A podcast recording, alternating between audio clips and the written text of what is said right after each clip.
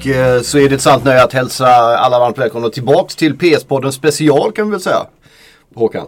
Är det vårt andra avsnitt tillsammans någonsin i världshistorien? Ja, det är vårt andra avsnitt och, och eh, det är ju fler på gång. Men eh, vi började för eh, julen med att spela in den första podden som kommer ut i januari och jag vet inte om ni har lyssnat på den. Det var med Mercedes. Och idag så har vi deras eh, konkurrent eller tyska kollegor skulle man kunna kalla eh, BMW eh, här och den som representerar dem det är Peter Mayer som är PR informationschef för BMW Group Sverige.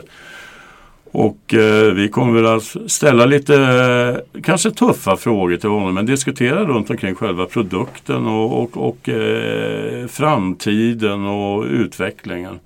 Så att eh, vi börjar med att hälsa Peter välkommen. Och du kan väl eh, berätta lite grann om dig själv och vad, vad du har jobbat med inom BMW-ledet. För du kommer ju från eh, produktsidan. Stämmer. Tack så mycket för att vi får vara här. Ja, varsågod. Eh, jo, men det stämmer. Jag- har ju varit ett, eh, en, en stund i bilbranschen, kan man säga. Egentligen sedan 97.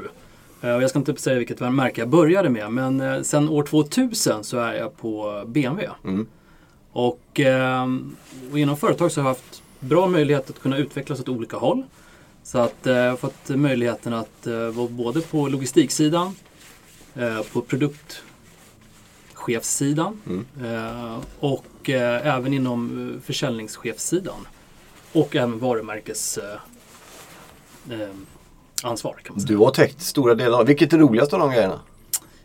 Alltså personligen så, så är jag ju, jag älskar ju bilar och motorcyklar ska jag säga. Ja, okej. eh, och eh, har väl det som barnsben. Så Ja. att jag är väl ganska produktdriven skulle jag säga. Ja. Och det betyder i- alltså utforma nya grejer? Ja, eller, eller med produktdriven att jag har, ett, jag har en eh, passion, passion till, eh, till eh, bilen och till motorcykeln. En grej som man har tänkt på där eh, när det gäller liksom bilintresse och så. Hur länge har du haft det? Har det varit tidigt eller har du slussades du in i det via någon sorts yrkesriktning eller är det privat och känslomässigt baserat med? Ja, men det, det, det kommer från privat eh, håll och det börjar nog redan vid fem års ålder. Och Ja. det, det tänker jag ihop lite grann när man kanske börjar läsa. Eh, Ah, okej. I familjen så har vi haft ett stort bilintresse, eller har ett bil, stort bilintresse fortfarande. Men Ja. min, min eh, far var i bilbranschen och då börjar man tidigt att eh, läsa biltidningar. Ah, Okej, Ja. just det. De låg framme typ också. De eh, fanns ju där. Ja. Och, eh, så det har varit mycket, mycket diskussioner Ja. eh, på hemmaplan Mm, runt bilar generellt sett.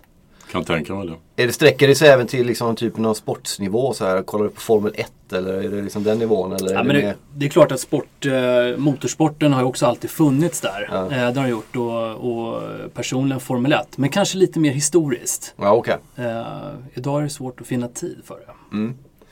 Eh, innan vi kastar och ber Håkan kasta sig över det, de här ämnena så kan man väl fråga en, en grej som jag tycker är intressant. Det där att vara väldigt bil... Jag har nytaget körkort eh, så man slussas in i den där världen. Jag har liksom få, sett, när jag har sett någon sån här tv-program exempelvis när någon kanske ska bli av med sin bil i något sammanhang för att deras ekonomi har raserat. Vi kan kalla det Lyxfällan eller sånt där. Så går de oftast väldigt ledsna och sorgsna över att lämna ifrån sig bilnycklarna. Och jag har alltid tänkt, vad fan det är en bil liksom. Varför gråter de för? Och så tar man körkort och så börjar man prata med sin bil som att det vore en. Då fattar man det rätt snabbt liksom. Den här relationen som människor har till sin bil och så. Hur mycket tänker ni på det i- på BMW liksom? Jag skulle säga att det finns en, eh, det ligger högt upp på agendan. Ja. Alltså BMW står ju någonstans, men har haft alltid, alltid haft ett kärnvärde som är körglädje. Mm. The ultimate driving machine, eller när du älskar att köra. Det har liksom funnits med liksom en payoff under eh, många år. Ja. Och eh, där det handlar om att utveckla bilar, även fast det är vanliga ska säga, standardbilar. Ja. Så har man eh, använt sig av ett recept där, eh, där man sätter, när man sätter sig i en BMW så känner man direkt att allting lirar. När man kliver in i bilen, stänger dörren, så sätter man på sig som en kostym. Ja. Eller en dress. Ja. Eh, och eh, när du lägger i första växeln då känner du att det, det finns ett litet härligt motstånd om man nu kör manuellt till exempel. Ja. Eh, finns det lite härligt motstånd. Trycker du ner koppling så finns det ett härligt motstånd även där. Det är liksom inte bara helt neutralt. Nej. Utan det finns en känsla i alla saker. Eller trycker du på knappar så finns det motstånd. Ja. Och det bygger ju upp liksom många känslor och det förstärker sinnesbilden. Ja. Ehm, och sen när man kör givetvis. Att eh, man får den här känslan av eh, balans. Du känner dig väldigt trygg med bilen. För att bilen har en väldigt fin viktfördelning. Alltså att den har lika mycket vikt egentligen kan man säga på Den står stadigt på sina fyra. Ja, den har en fin balans så att när man kör bilen så dels så kan den upplevas som väldigt sportig. Ja. Eh, och sen så finns det också en säkerhetsaspekt i den att bilen kommunicerar väldigt väl. Om till exempel att får du lite sladd då känner du det ganska tidigt, liksom långt ner i ryggslutet. Ja. För att det är sån fin balans i den. Alltså jag, jag som motorjournalist måste förhålla mig lite, lite objektiv eh, när det gäller bedömningarna av produkterna. Men eh, det finns alltid en, en subjektiv känsla bakom saker och ting också. Och jag menar, eh, just det du säger om BMW. BMW har ju gjort sig kända för, för just det här med körglädje och känsla i, i bilarna. Det har ju varit, eh, jag kommer ihåg den tiden jag jobbade i USA på 80-talet så var ju BMW för, förknippat med den europeiska eh, sportiga bilen. Eh, och Volvo var ju den säkra bilen och Mercedes var ju den lyxiga bilen. Jag menar, där har ju BMW tagit sig, eh, de har ju behållit den här sportigheten i känslan att köra. Men man har tagit sig närmare det här med lyxiga biten också. När vi tittar på till exempel 7-serien, eh, tittar på nya X7, den nya stora SUVen som jag fick möjlighet att se i, i Las Vegas i januari. Jag menar, det, det är ju, vi börjar prata the ultimate luxury machine men samtidigt med inbyggd körglädje. Och, och det, här, det, här är ju, det här har ju varit synonymt för BMW un, under alla år som jag har varit bekant med det. Faktum är att min första BMW en gång i tiden var en 2002 TII Touring. Eh, var en- start. Ja, det var en väldigt bra start på BMW. Och jag har ju ägt ett antal BMW själv under tiden.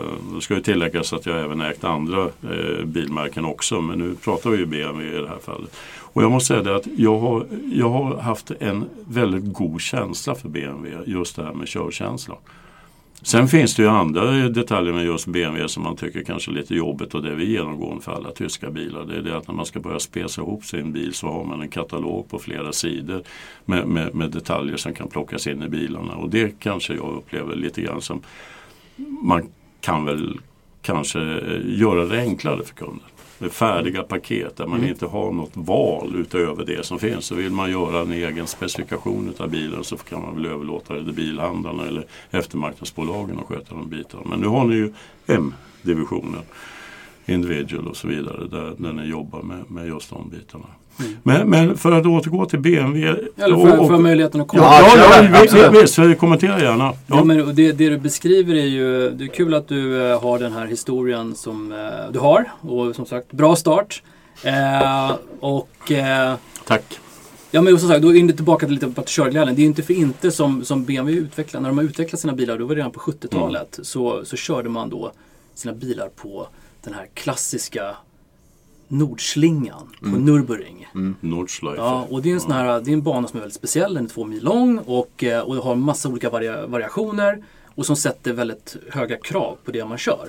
Och där var ju BMW väldigt tidigt att då testa sina bilar. Men som skulle även då vara för, ja, men som skulle vara för slutkunden. Även fast den kunden kanske inte kom i närheten av en, en eh, racingbana. Så att mycket av det här DNA ligger där. Sen så, sen så kommer vi in då på, du kommer in på ehm, eh, vad ska jag säga, premiumsegment eller, eller Ja men BMW har ju lyx- varit premium under många, Ja, många år. exakt. Mm. Det är ju en av de tre premiumbilarna vi pratar om på marknaden idag. Det är ju BMW, Mm. Audi och Mercedes i princip. Och sen är det ju många som gärna vill vara med och spela i samma liga men inte riktigt ta sig hela vägen. Är det en balansgång det där?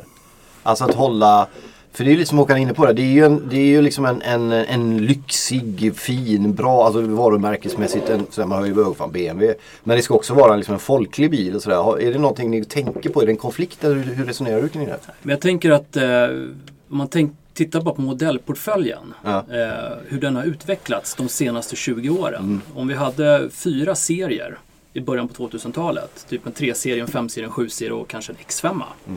Så, eh, och kanske en Z3 Roadster. Så idag har vi ju ja, 20 serier. Kanske. Och det handlar om att man, man, man, eh, man breddar sin portfölj för att kunna möta alla kunders behov. Med olika typer av koncept. Och finnas med då i alla segment. Men att man ska då vara premiumalternativet i segmentet. Och, eh, och det ter sig då givetvis i tekniken. Som man kanske inte ser vid första, i första anblick. Alltså nu när du ser en bil med plåt. Utan det finns väldigt mycket under skalet. Som är eh, kanske, jag ska, alltså vi ska inte, jag ska inte uttala mig om andra kon konkurrenter, men jag vet bara att vi har liksom påkostade lösningar. Mm. Och det kan vara allting från chassi, hjulupphängning, motorer, att man lägger väldigt mycket vikt vid det.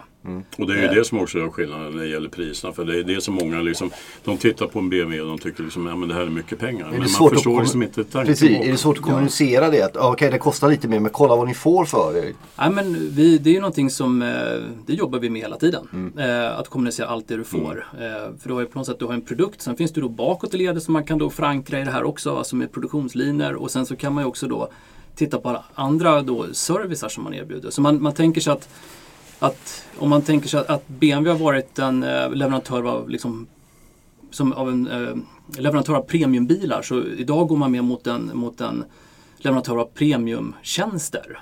Ja, man kan köpa till extra typ om man vill Ja, ha alltså det finns ju, finns ju mängder. Det finns ju bilarna som du kan köpa men sen så är BMW involverad också i, eh, i eh, car sharing, eh, alltså bildelning Ja, och en mängd andra olika liksom, kanaler ja, för att man då vill kunna erbjuda kunderna premiummobilitet. ja.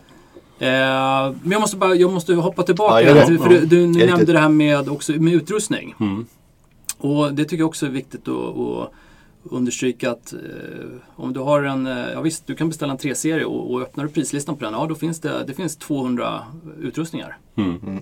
Och det är klart att eh, det kan vara en utmaning för en kund att kanske pricka rätt. Mm. Men där finns ju givetvis våra, våra kunniga säljare. De ska ju såklart guida eh, kunden utifrån kundens behov. Mm. Eh, men sen det du är inne på med det här med paketering och det är någonting som vi har jobbat väldigt mycket med de senaste åren. Att vi förenklar för kunderna. Eh, att eh, vi kallar, vi har paket som heter till exempel eh, eh, Winter, som ett exempel bara. Ja. Då har du till exempel kupévärmare med fjärrkontroll så att du kan värma upp bilens kupé innan du kommer till bilen. När du, Ja, fan det, jag har haft körkort en månad. Den skiten har jag redan tänkt på. Fan man skulle ju kunna sätta på, ja förlåt jag brusar upp, inte alls meningen. Men jag, den, är ju, den, den kom fint. Ja fortsätt, förlåt. Ja men Ja, du har fel bil då eller? Vad? Ja, ja, nej men jag tar ju, jag hyr ju små. Ja, ja, okej, ja, ja. Men exempelvis det då, och sen så är det inkluderat också att du har eh, värme i baksätet.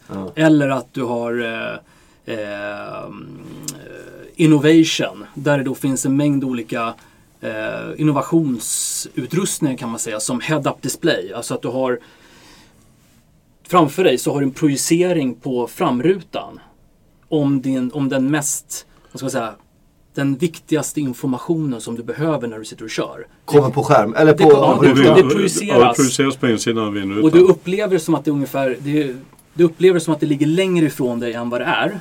Eh, för att det inte ska störa din, eh, vad ska man säga, ja, när, närsyn. Så Ja, att, det ja, man ser när man kör. så att inte, man, börjar inte, så man inte börjar jaga en fluga. Vad är det för Eh, information som dyker upp där då? Ja, men det, dels kan det vara lite valbart eh, beroende på vilken modell man har. Men man kan säga generellt sett så har du, så har du givetvis hastigheten. Ja, okej, men- Eh, och ställer man, ställer man in farthållaren så syns det också vilken hastighet du har inställd. Eh, men det kanske finaste är ju när du har då eh, navigationssystemet. ja. Att du har då körriktningspilar i, projicerat i, i framrutan. Så du behöver liksom aldrig titta ner på en navigator utan du kan följa pilarna. Ja, om 300 meter ska du svänga och så när du är framme vid 300 meter då säger de sväng nu. Det är ju Eh. fantastiskt. Jag har ju min jävla mobil i drickfacket. Det är ju inte alls bra. Det är inte alls bra. Nej, och det här, och det här handlar ju någonstans om att det är ju liksom en, dels en innovation och en kul sak. Och det är kanske är lätt för någon att säga att det kanske är lite av en typ av en gimmick. Men pratar du med kunder som har en gång köpt en bil med head-up Ja, display. sätter sä, nej, men sätter Ja. de sig i en bil som inte har det, då, då känns det som att, men vänta här nu, det är någonting stort som saknas i den här bilen. Vart ska jag titta? Var ska jag hitta informationen? Ja. Och sen kommer du in på säkerhetsaspekten givetvis. Det är här, med- alltså också en filosofin om bilen, att du, ögonen ska vara på vägen. Ja. Jo men det, det, det är ju det här som jag också många gånger har tittat på och klagat på. Det är ju det här med, med Eh, den moderna biltillverkaren eh, stoppar ju in så förbaskat mycket funktioner i en, en så kallad infotainmentskärm, en touchscreen som ska sitta i bilarna. Eh, vissa av dem de placerar ju skärmen långt nere i, i, i konsolen så att man är tvungen att vända ner blicken i- och- för att liksom se vad man håller på med. Och det, vi pratar värme, ventilationskontroller och allting annat som sitter inbyggt i det där. Ja, men det, här, det här är ju någonting som, som det stör liksom min bild av det här med säkerhetstänket.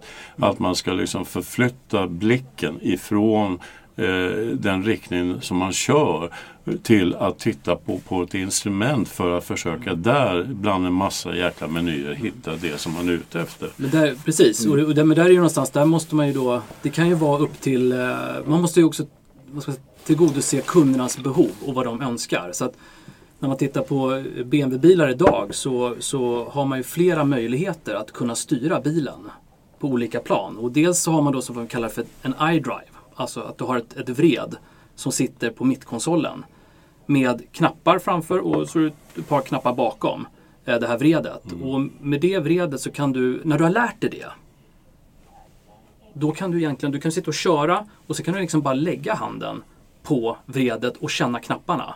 Och så kan du då styra menyn då. För, du, för, för knapparna är utformade så att de har en, en viss form. Utan de är liksom inte helt platta. Ja, man känner Eh, vilken det är. Ja, du, du känner vilken dem. del var du är någonstans. Okej. Så att du kan styra via det. Och sen också då, eh, sen finns det även touch eh, möjligheter på de här skärmarna så att man kan zooma in om man önskar det eller, eller också kunna då trycka på olika val.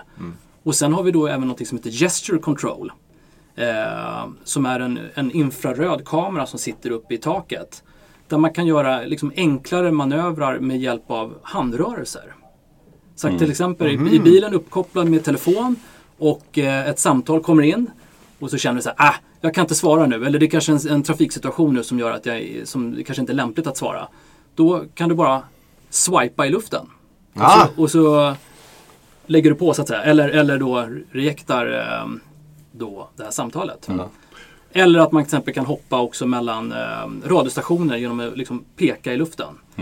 Och eh, jag tänkte vi kanske kommer tillbaka lite Vi kommer till nog tillbaka till det lite grann därför att jag menar, eh, som jag berättade jag, eh, för er lyssnare så var ju jag i, i Las Vegas på CES, eh, den stora eh, datamässan som de har där. Och det, det, det är rätt intressant för vi börjar titta på det här med, med, med var, var man, man exponerar sina produkter, sina nyheter numera inom bilindustrin. Och, och man drar sig mer och mer till det som är kopplat till elektronik. Och det har att göra mycket med uppkopplingar och mycket teknik som finns i bilarna i framtiden. Man pratar om det här, vi har ju pratat tidigare om autonoma eh, bilar eh, med, med andra tillverkare. Vi, vi, har, eh, vi har till exempel just det som du pratar om, det här med att genom bara rörelser kunna, kunna skapa liksom eh, en kontroll utav, utav hur bilen fungerar. Där hade jag ju möjlighet att titta på iNext som är ju eh, BMWs eh, vision, framtidsvision när det gäller bilar. Eh, där, och det ju full, kommer att bli en fullt autonom bil där man i princip sitter i en fåtölj och, och låter sig transporteras. Och när det behövs så kommer det en ratt fram. Och, och eh, pedaler kommer upp i golvet och så vidare. Men där sitter ju alla kontroller för, för, för till exempel radio och så vidare. Det ligger inbyggt i materialet. I baksätet till exempel, i tyget, om, om man gör en viss rörelse i tyget så dyker det upp små eh, ljusdioder som, som, som eh, ger dig en kontroll på, på ljudet. Du, du, du kan justera ljudet, du kan byta kanal, du kan, du kan göra alla de bitarna. Det satt en mittkonsol i trä på, på den här iNext. Där du i, i den träkonsolen kunde bara peta på och, och få igång liksom kontrollerna för, för till exempel ljud. Eh, den här Shy Technology som det heter, där, där man har liksom en kamera som sitter och, och liksom känner utav allting. Du kan sitta baksäte istället för skärmar i bilen. Så har du en, en, en en vit bok, en blank bok. Du öppnar upp den och, och det här systemet känner av den och projicerar i boken det som, det som du är intresserad av. Och du kan bläddra i just den projiceringen. Eh, alltså det är ju fantastisk teknologi som kommer. Och då alltid kommer ju frågan tillbaka, är det någonting som vi verkligen behöver eller en, ett behov som, som har skapats utav tillverkarna för att man ska ha några nyheter att komma med. Mm. Och det här, den här frågan ställer jag mig lite grann i den artikeln som jag skrev. Som ni också kan läsa här eh, eh, i en länk som ligger inne till den här artikeln. Eh, det här är ju en framtid som, som man, man tittar på, om man går tillbaka kanske en, en 10-15 år i tiden så var det här eh, förenat med någonting som man såg på Star Trek eller eh, Star Wars och liknande. Och den börjar bli verklighet och den kommer ju väldigt, väldigt snabbt. Och jag menar, BMW är ju inte ensam om att jobba med den här typen utav, utav utveckling utan all, alla biltillverkare med någon form av självbevarelsedrift jobbar ju med det. Men hur nära är den här typen av bil som Håkan berättade om? Är liksom, hur, hur långt fram i tiden ligger den för en hyfsat vanlig bilkonsument? Alltså? Ja, men om vi tar nu konceptet iNext som eh, ändå visar, där BMW visar inte bara en helelektrisk bil som kommer ha en, en eh, räckvidd på kanske över 70 mil. Mm. Utan man visar även spetsteknologi när det gäller då uppkoppling eh, och likaså då eh, den autonoma biten. Och det som Håkan var inne på här, det, det stämmer att där, där BMW visar att man kan göra saker kanske utan att ha skärmar överallt. Alltså skärmen kanske, är, kanske är ett måste i vissa fall. Men, men i och med att i takt med att vi kommer gå nu mot mera autonoma bilar, det är en bit kvar, men det gör ju också att utrymmet som du sitter i, det kommer ju också kräva andra saker. Om det blir så att du blir mer av en passagerare i framtiden så kanske du vill ha mera komfort på ett annat sätt. Och det kanske inte är att ha en skärm som lyser på dig utan det är, utan det är projicering i bilen, du kanske döljer knappar och gör det mer till ditt vardagsrum. Så att du får ännu mer hemmakänsla. Det var ju det som var så fascinerande med just iNext när vi, när vi gjorde den här eh, virtual eh, tour med den. Eh, projiceringen på vindrutan. Hela, alltså, I och med att det är en autonom bil, du, har inget, du sitter inte och kör själv. Bilen kör själv. Men du får projiceringen på vindrutan. Du kan alltså sitta och ha, ha eh, telefon eller videokonferenser med, med folk. Och du har Medan deras- kör. Medan, medan bilen kör. Och det projiceras på vindrutan och du sitter bekvämt i en fåtölj och, och, i bilen och, och, och gör detta. Jag menar, det, det är klart, jag menar, man pratar ju om, om Audi pratar ju om bland annat den 25 timmen. Liksom, hur man utnyttjar liksom just tiden när man sitter i bilköer och liknande grejer. Liksom, att man blir mer effektiv i sitt sätt att, att, att, att till, eh, tillbringa tiden i bilen. Bilen blir mer som ett kontor, mer, mer, mer som en del utav, utav eh, din tillvaro än vad den tidigare har varit. Och bara ytterligare då i tillägg så då efter CS-mässan Las Vegas så var det ju då nyligen här eh, MVC-mässan i Barcelona, alltså Mobile World Congress. Mm. Och eh, där kan man säga att där visade BMW egentligen ytterligare hur man kan stretcha det om man Mm. tänker med kontroll i bilen. Mm. Som man kallar för eh, natural interaction. Att eh, till exempel att du sitter och kör och eh, du eh, med hjälp då av kameror i bilen och då eh, också infraröda kameror som talar om, eller som ser var du tittar någonstans och vad du gör med dina händer. Mm. Så kan du egentligen då sitta och köra och så ser du ett, eh, en restaurang eller ett hotell. Då kan du peka på det. Då får du upp information direkt i bilen om vad, eh, vad det är för typ av eh, restaurang eller vad det är för typ av hotell. Eh, och kanske komma åt telefonnummer med en gång så att du kan ringa upp. Mm. Mm. Eh, och eh, det man visar mera eh, i en, en virtuell eh, upplevelse är eh, att, du, att du kan också st- styra bilen med hjälp av ögonen och händer. Så att det vill säga att bara ett enkelt exempel är att eh, du sitter och kör och sen tittar du mot eh, sidofönstret och sen så swipar du neråt i luften. Så åker rutan ner. Ja, okej. Så det, är ju high tech. Men, men, men, men- men, då, gäller, då gäller det att det identifiera just den rörelsen. För grejen är den att du kan göra massor med olika rörelser i bilen. Ja, men du kan titta ut genom rutan och klia i huvudet och så helt plötsligt så åker rutan ner. Va? Vi- Det, det, det kanske Vi, inte vi, det. vi får hoppas att de eh, har, har tagit de där, vad ska vi kalla det för? Eh, de Parametrarna. Ja, parametrar, att de har tagit med det. Ja. Men eh, det jag tänkte också säga eh, var lite kort om, och så där man pratar med, med autonomiteten. Det är att eh, man kan säga, det, generellt så finns det en skala från 1 till 5. Mm. Och eh, det här, man sa, säger då 1. Där är vi ju då sedan ganska lång tid tillbaka. Där man kallar då för, på engelska säger man feet off. Och det vill säga det är den vanliga eh, farthållaren. Farthållaren ja. ja. Alltså du sitter och styr och Ja. tittar. Ja. Eh, men du kan lyfta bort foten från gaspedalen. Eh, andra steget är egentligen då att du kan, eh, du kör, kan köra... Adaptiva farthållaren. va? Ja, adaptiva farthållare. kommer i andra led. Ja, men i andra, i andra steg kommer egentligen då det här med att du har feet off och sen har du också att du kan ta bort händerna stund, stundvis. Ja. Eh, men, där, men där bilen då med kameror då läser av eh, vägsträckningen Ja. eh, och kan hålla sig då i filen. Ja. Men den kräver ju då i sin tur, beroende lite på si- situation, så måste du ibland då påminna bilen om att du, eh, är med, att du är med hela tiden. Men jag har två, två tankar bara där. Och Ja. Mm. Det ena är ju då körglädjen som då återigen nybliven körkortstagare. Så är det ju själva köra bil är ju det som är kul. Att vara med, styra, du vet, ratt, Mm. Absolut. hela den där grejen. Men, men hinner man tröttna på det efter ett tag, ni som har haft körkort? Nej. Ja, Okej, men, det är- men då ändå går utvecklingen mot att man egentligen ska åka med. Ja. Ja, men alltså det, finns Och inte ju, köra det, själv. det finns ju flera aspekter i det. det jag skulle säga att det, det, jag tror att dels finns det ju säkerheten. Mm. Alltså en, en, en bil, om man tar nu mer, mer ett, längre, eh, mer ett framtidsscenario är ju att, att bilarna kommer förmodligen att kunna kommunicera med varandra mycket bättre. Mm. Eh, och eh, kan bilar kommunicera med varandra då kan man också undvika faror. Mm. Och eh, eh, om man tar då eh, den autonoma biten. Det finns ju, ja, som sagt, ta med mig själv till exempel. Jag älskar ju att köra bil.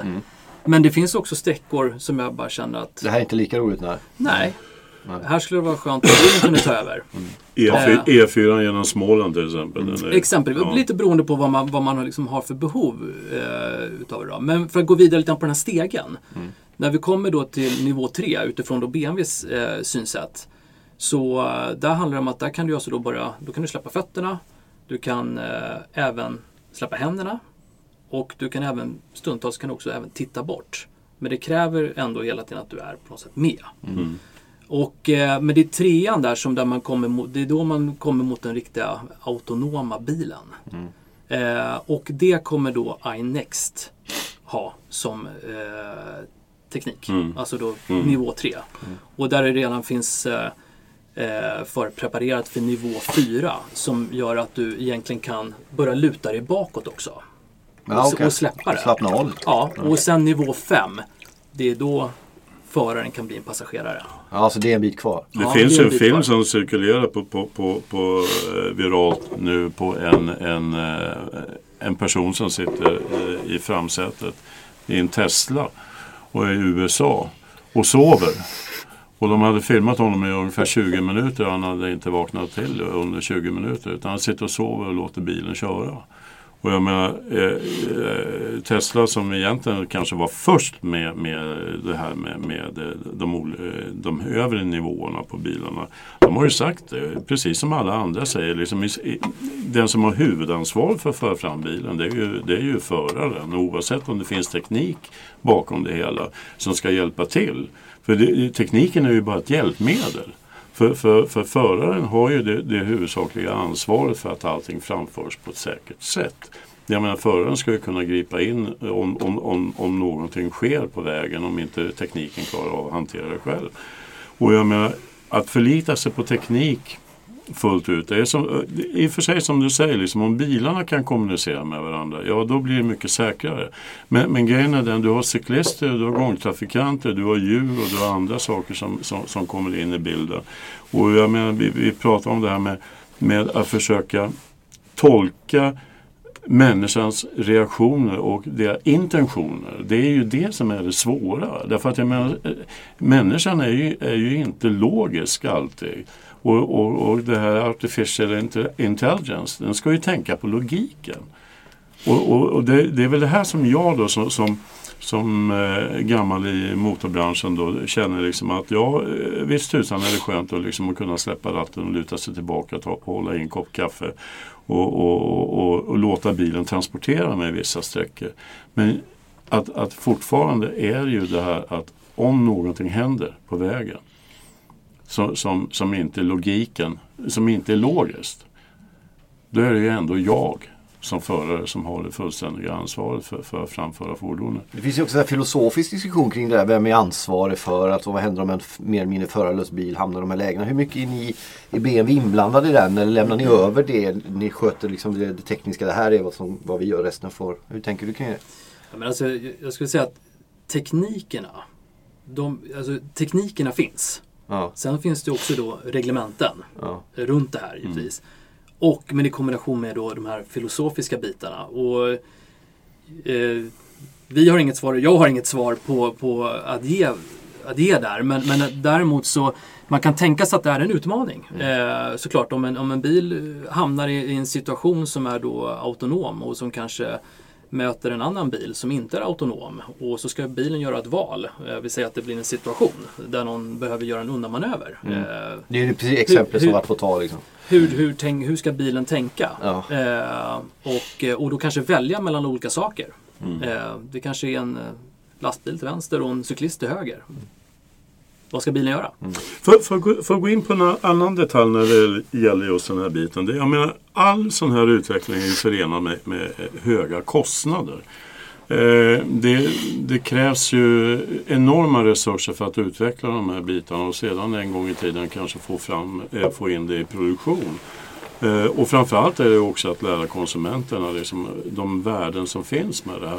Men just det här med kostnadsbiten, om vi går in på den och tittar lite grann. Eh, Vi ska väl inte gå in i detalj kanske på vad, vad, hur mycket pengar som BMW spenderar på det här. Men jag vet att det är en förfärlig massa pengar. Men ni har ju samarbeten i det här också. Vi, vi gjorde ju ett besök för ett par år sedan på, på en samarbetspartner som heter Here som är ägt utav BMW, Audi och Mercedes tillsammans som utvecklar eh, eh, mjukvara som ska stödja just de autonoma bitarna. Och vi, jag har ju tittat på det här Eh, tittade lite extra på det här också när jag var i Las Vegas då, på, hos Here. Ja. Och, och, och, eh, just det här med att, att dela, dela kostnaderna för själva utvecklingsbiten. Det verkar bli vanligare och vanligare. Vi har ju sett nu, det har gått ut i nyheter här, liksom, att BMW och Mercedes kommer att samarbeta inom vissa områden. Det är rätt intressant. Jag menar, två stycken bittra tidigare konkurrenter går in och gör samarbetsavtal inom, inom utvecklingsbiten för att kunna dra ner utvecklingskostnaderna. Det, det säger lite grann om var vi är på väg inom bilindustrin idag.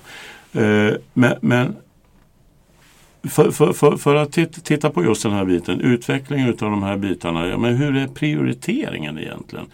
När man börjar titta på vad är det som ligger närmast och vad är det som ligger längst ifrån? Vad kommer först? Vad är det som kommer först? Jag tror, jag tror att det, det är klart att det finns prioriteringar. Men sen så är det ju BMW som premiumtillverkare är ju, är ju, strävar ju hela tiden efter att ligga långt fram i teknikutvecklingen. Mm. Och, det, och det finns eh, det finns säkert flera faktorer, faktorer men en utav dem är såklart att skapar du en produkt som är långt fram så drar du också till dig kunder som är intresserade.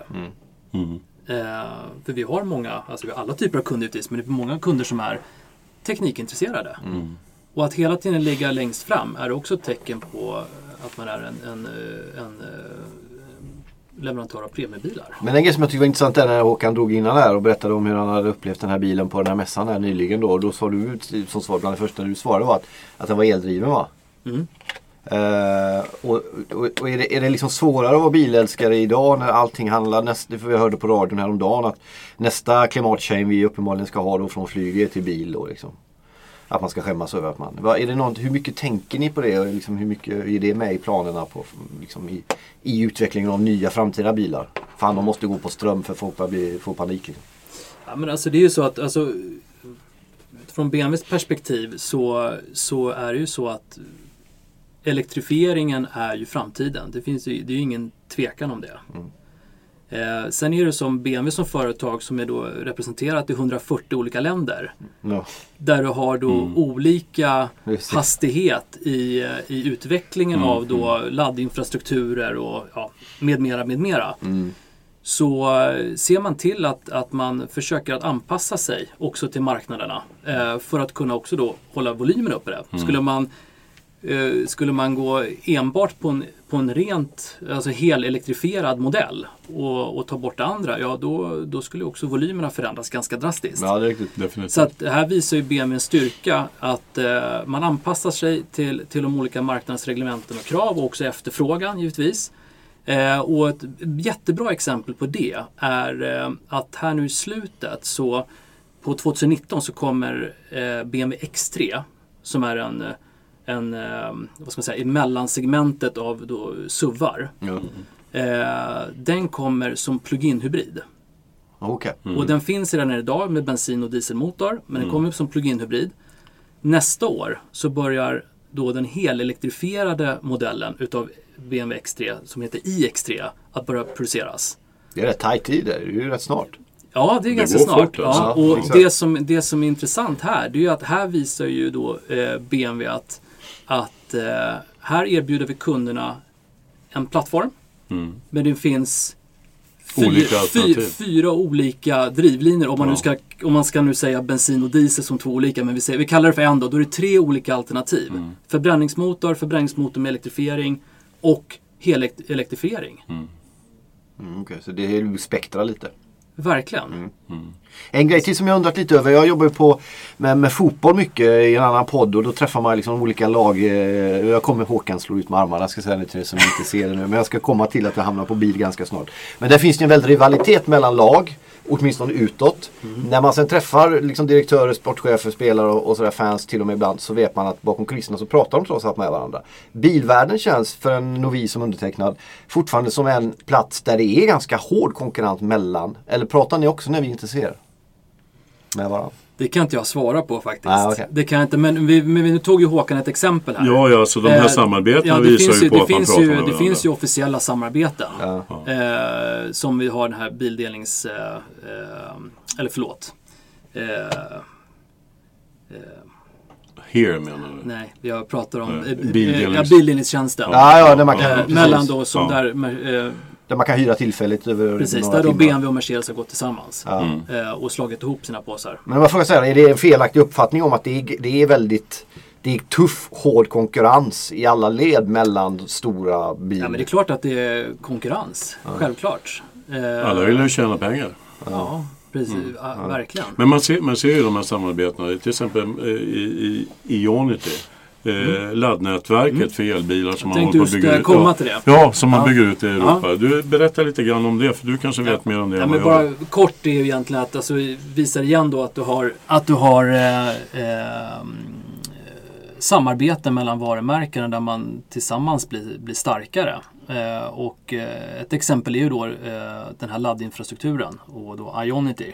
Där man bygger då egna laddstolpar och det gör man då tillsammans, alltså BMW tillsammans med bland annat Volkswagen och eh, Ford är eh, Ja, involverade i det. Och Mercedes. Så det, och Mercedes. Så Ja. att det är ytterligare då visar igen att, att eh, man hittar synergier och man hittar också då samarbetsmöjligheter Mm. runt det här.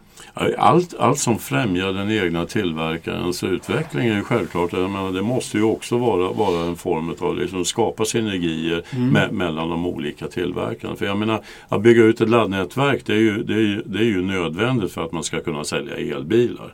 Och det vet, det vet ju BMW lika väl som, som alla andra tillverkare. Liksom att för att göra det här, det krävs att en, en, en, en, en insats av resurser för att göra denna bil. Jag menar, det är ju, här, här pratar vi inte bara enbart utveckling utav bilar utan det är ju alla, alla kringtjänsterna runt omkring de här bilarna som ska utvecklas också för att det ska kunna bli ett genomslag Precis. utav det. Och jag, eh, gå in på det här med elbilar. Jag, jag har ju haft förmånen också att besöka er fabrik i Leipzig som eh, var, var eh, en, en fantastiskt trevlig upplevelse. Det är där som man tillverkar bland annat eh, i3 och i8. Men också eh, andra elektrifierade bilar som, som eh, eh, man har in, inom ledet och inom BMW. Men det, det som var intressant med det här det, det är ju det miljöåtagande som BMW har i själva produktionen. Eh, Att Det var man, också min nästa fråga. Så fort det är perfekt Ja, ja, eller hur? Ja, men vi kompletterar varandra bra. Jag, jag tar över Marcus roll. Ja, det är riktigt. Jag kan luta mig tillbaka och börja fingra på skärmen istället. Ja, eller hur? Du kan fortsätta surfa Ja, där. det- Men, nej, men det, tank, tanken jag har här, det är liksom Eh, det finns, det finns ju en del utav, utav befolkningen som, som, som klagar på det här med elbilar. Det, det, det, det, det är miljöovänligt när det gäller själva tillverkningen. Det, det, det, det är brytningen utav litium och så vidare. Och så vidare. Man börjar titta på miljöaspekterna att en, en elbil är, är, är också en skitig bil. Därför att det, det, det, det skitar ner själva utvecklingsbiten. Där har, ju, där har ju BMW tagit en, en, roll och där ni ligger väldigt långt framme och det har jag skrivit i ett annat media om eh, hur, hur pass duktiga ni har varit att ta hand om den biten i, i, i, när det gäller själva miljöaspekten i produktionslinan. Men, men det, är ju för, det är ju för just eh, elbilarna. Hur är det med de andra fabrikerna? Hur, är det med, hur, hur, hur ser ni på det här med... Eh, ni fortsätter ju producera dieslar, ni fortsätter ju producera bensinbilar. Jag menar, det, det, det finns ju liksom ett behov utav, utav normalaspirerade eh, bilar med, med, med, med eh, fossila drivmedel. Och jag menar, hur, hur är det där? Hur ser ni på hela helheten när det gäller just miljötänket inom bolaget på de bitarna? Ja, det, är, det är en stor fråga. Eh, ja, det kanske är för stor för dig. Eh, nej, nej, men, nej, men någonstans är det ju så att, att eh, BMW har jobbat hårt med, om man tittar på miljöbiten under många, många decennier skulle jag säga. Mm, mm. Eh, det är kanske det vi kallar, kallar hållbarhet idag. Eh, så att redan, redan, på tidigt 70-tal så tillsatte man liksom en, en, en miljöchef på, på central nivå som kanske hade hetat hållbarhetschef idag. Ja. Eh, och eh, BMW jobbar hårt på alla plan. Alltså det är både när det gäller både i produktions, produktion eh, och sen också titta på, eh, ställer krav på underleverantörer. Eh, och sen ska ju faktiskt den faktiska produkten i sig vara effektiv. Eh, och sen tittar man också på den sociala biten, alla de här parametrarna som är, man tittar på i hållbarhetstänket. Och det är inte för inte som, som eh, BMW nu utsätts som eh, eh, blev utnämnd till eh, vinnare av Dow Jones Sustainability Index. Jag tror att det är uppe 13 gånger nu. Mm. Eh, för sitt liksom, 360-perspektiv mm. när det gäller de här bitarna.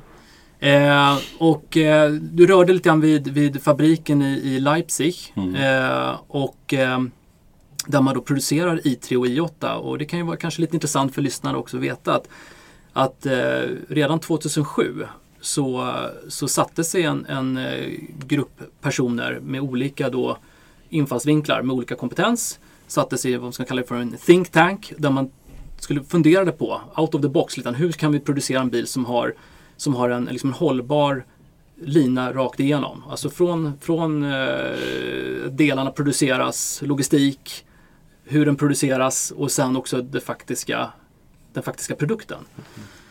Och eh, man kan säga att resultatet blev eh, en helelektrifierad bil om man tar nu BMW i3 som ett exempel. Eh, och det är så att där, den är helelektrifierad. Det betyder att den då har ett relativt stort batteri som ligger på en sådan över 200 kilo. Och eh, BMW har alltid jobbat med de här parametrarna att vara, man ska både få ut mera och så ska du samtidigt bli mera effektiv alltså när det gäller utsläpp. Mm.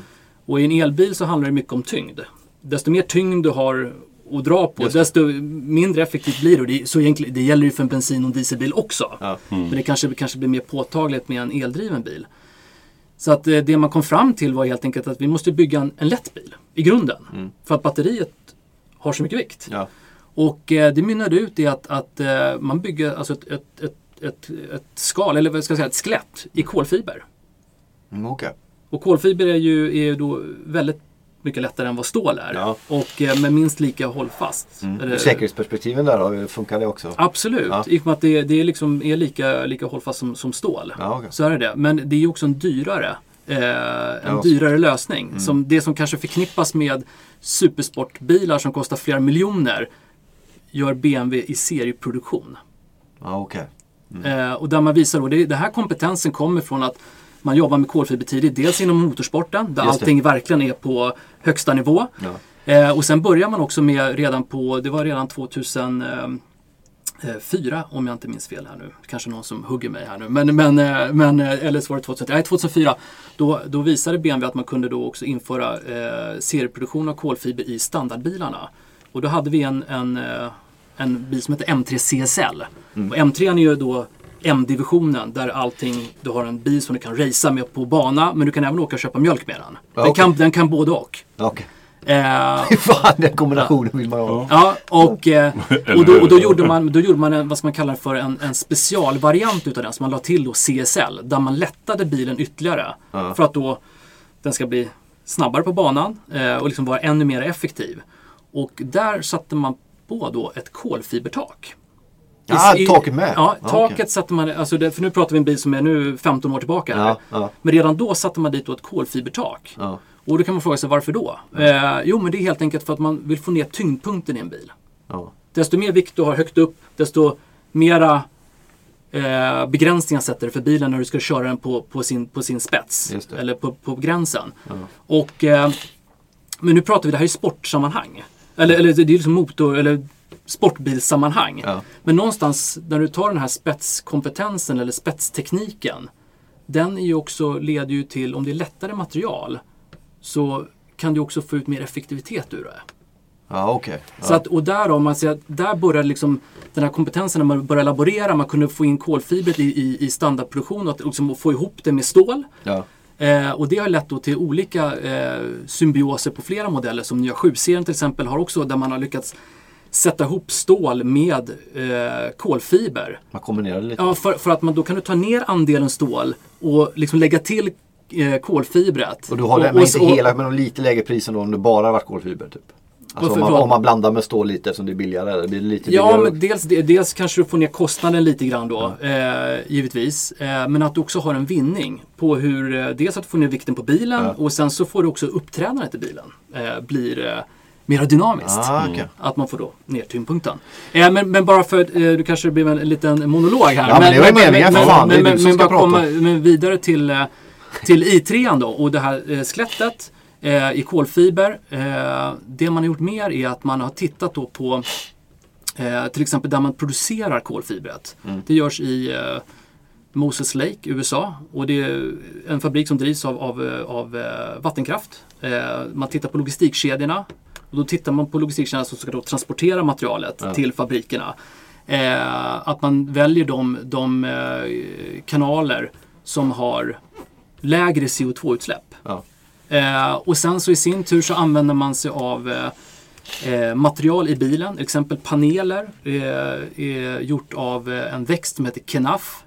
Som odlas och är väldigt, har en väldigt stor CO, CO2-upptagande effekt. Och så växer den väldigt snabbt. Eh, den använder man i materialet i bilen. Man har en mycket högre andel eh, återvunnen plast i bilen. Eh, man använder till exempel olivkärnor för att behandla lädret istället för krom. Eh, massa sådana här eh, smarta tekniker för att visa vad man kan göra. Fan, du är ju nere på grym nivå. Alltså. Ja, ja, ja, det här ja, gillar man. Ja, men du Men det är ju underbart. Ja. Jag, jag, jag, jag, Håkan har säkert några grejer kvar här innan, innan. Mina två sista handlar lite grann om kommunikation där. För jag, i den här teoriboken när man tog körkort så läste man ju, vilket förvånade mig eftersom den allmänna opinionen, debatten låter på ett annat sätt. Men det är ju liksom att det har ju minskat rejält i städerna. Eller luften från bilarna. Alltså det är bättre luft nu än vad det var förr.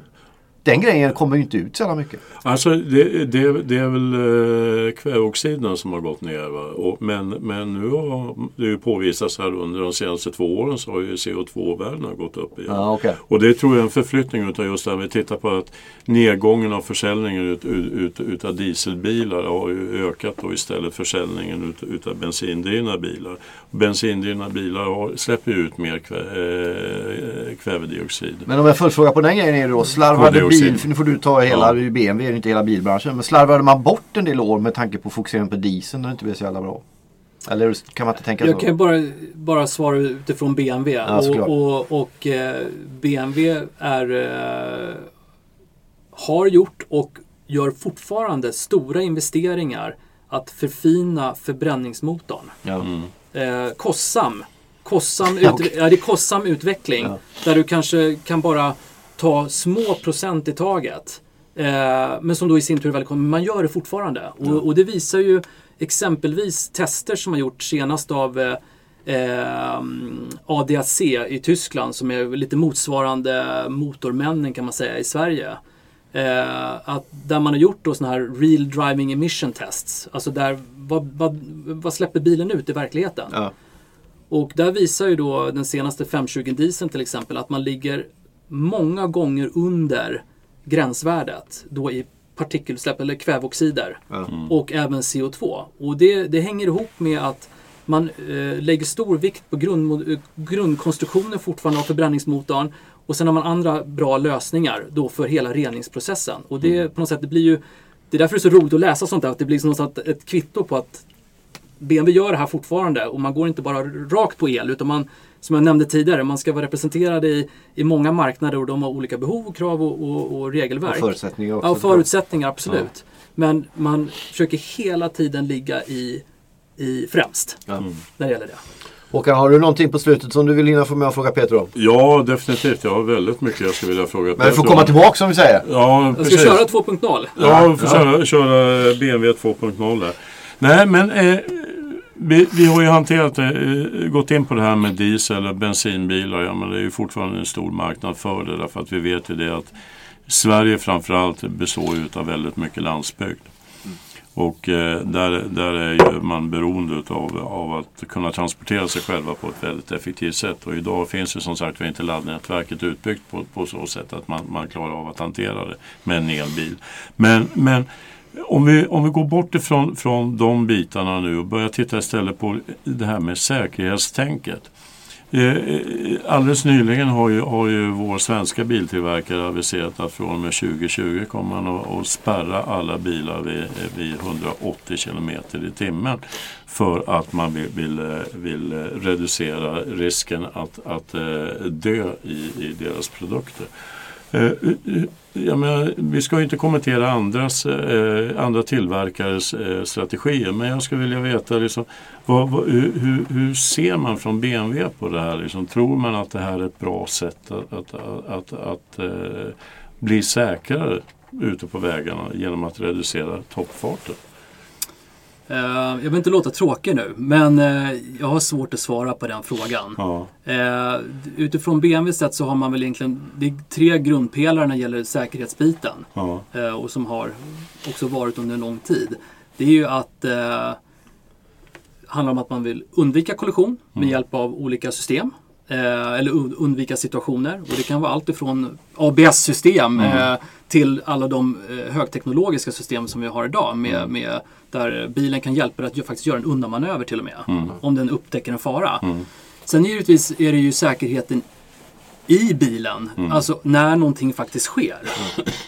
Alltså om hela uppbyggnaden av bilen. Och med airbags och allt vad det nu eh, kommer till. Och sen är det då efter en situation att eh, man tidigt jobbade med eh, notifiering om att det har skett en olycka. Alltså att du har en, liksom en, en SOS-larm. Eh, där bilen kan ringa upp en larmtjänst, eh, en larmcentral själv. Ja. Eh, och där då de kan få kontakt med bilen och svarar till exempel då inte föraren eller någon i bilen. Då skickar de ut ambulans direkt. Men hur specifik kan ett stort företag, du sa själv, ni är i 140 länder va? Ja. Hur stort företag som BMW kan styra om svensk väghållning, trafik, transportstyrelse bestämmer det med tanke på i Tyskland är väl fri fart på autobahn. Det skulle de ju inte kunna, fan folk skulle bli vansinniga. Det kan de inte göra där. Liksom. Nej, ja, det alltså. Hur mycket skulle ni kunna säga, ah, okej men vi gör till Sverige, då, då, de är ju som de är, då kan vi strupa vid 100, vad nu är, 50. Liksom. Alltså tar man utifrån det perspektivet. Vi har max 120 i, eh, på vissa bitar i Sverige. Ja, det är riktigt. Och i, i Tyskland såklart finns det ju mycket väg med fri, fri fart eh, när det går. Om det inte handlar om mycket trafik eller om det är regn eller vad det nu är. Eh, men, eh, ute, jag, men jag tycker, pers, det här är liksom mer personligen så tycker jag nog att man kan dra, dra relationen till, till att du är fortfarande ansvarig som förare. Ja. Vi går tillbaka till det vi pratade om Ja. innan. Ja. Men man kan ju låta tekniken hjälpa till kanske att styra upp det. Men alltså jag, jag, jag ställer mig väldigt frågan inför för, för, för det här med att strypa hastigheten på bilarna. Istället så finns det ju andra metoder att arbeta med. Och vi pratar ju om där de flesta olyckorna sker. Det är ju, det är ju inte högfartsvägar utan det, det är motorvägar och autobahn och så vidare. Utan det är ju på mindre vägar. Och, och man börjar prata om det här med, med eh, geofencing till exempel. Att man, att man eh, via navigationssystemet kan, kan, kan reducera bilens hastighet på, på vissa sträckor. Förbi skolor och eh, sjukhus och liknande grejer. Men även kanske på, på, på eh, olycksdrabbade vägsträckor. Det, vi har ju väldigt mycket vägsträckor ute på landsbygden där det är 80 km i timmen och det finns inte många som ligger och kör 80 km i timmen på dem. Men att ha en reducering utav hastigheten på de sträckorna. Det är väl kanske ett bättre sätt att, att, att lösa det här på. Det vet jag att det jobbar de flesta till biltillverkare med idag i någon form eller annan. Att hitta en lösning på just de bitarna. Men eh, eh så till nästa fråga här. Det, det är det här med eh, det har ju också aviserats från en annan biltillverkare eh, ett nytt system att arbeta med bilförsäljning i Sverige. Det är ju också en rätt intressant fråga. Det här med att sätta fasta priser på sina bilar. Eh, och, och inte ha återförsäljare utan att ha istället agenter som jobbar ute på marknaden. Hur ser du på det? Eh, tror du att det finns en framtid med det? Liksom att styra kunderna till att, att betala det som står på, på, på, på prislappen eller kommer det här att bli, bli svårt att genomföra? Vad, vad, vad tror du? Din spontana uppfattning? Igen, jag vill inte låta tråkig men jag, kan inte, jag har inte något riktigt rakt svar på det. Mm. Eh, det får vi som framtiden utvisa Ja. helt enkelt. Ehm, ehm, vi har ju idag auktoriserade återförsäljare som är Ja. egna näringsidkare. Eh, och ehm, ja, helt enkelt framtiden får visa. Ja. ja. Nej men okej. Peter Maj, stort tack för att du tog dig tid att komma hit. Ja, det var ett nöje att vara här. Jag Var skulle det? gärna vilja prata en timme till. Ja men vad är grejen du sa Ja, innan vi, här och det är ju vi därför... bokar in dig på 2.0. Ja, Precis. vi får se vad vi hittar Ja. i, eh, i, i Ja. framtiden. Vi hoppas det. Vi skickar en inbjudan så får vi se om du vill komma. Stort tack för att du kom hit nu i alla åtminstone. Tack. Tack till Håkan också. Eller, Ja, det är ju du som är tack, den här. Tack själv Ja, har Marcus ju- och Peter. Här, Eh, kul. Så hörs och ses vi i ett annat sammanhang. Ta hand om er så länge och kör försiktigt kan man säga. Ja, Ja, Stort tack.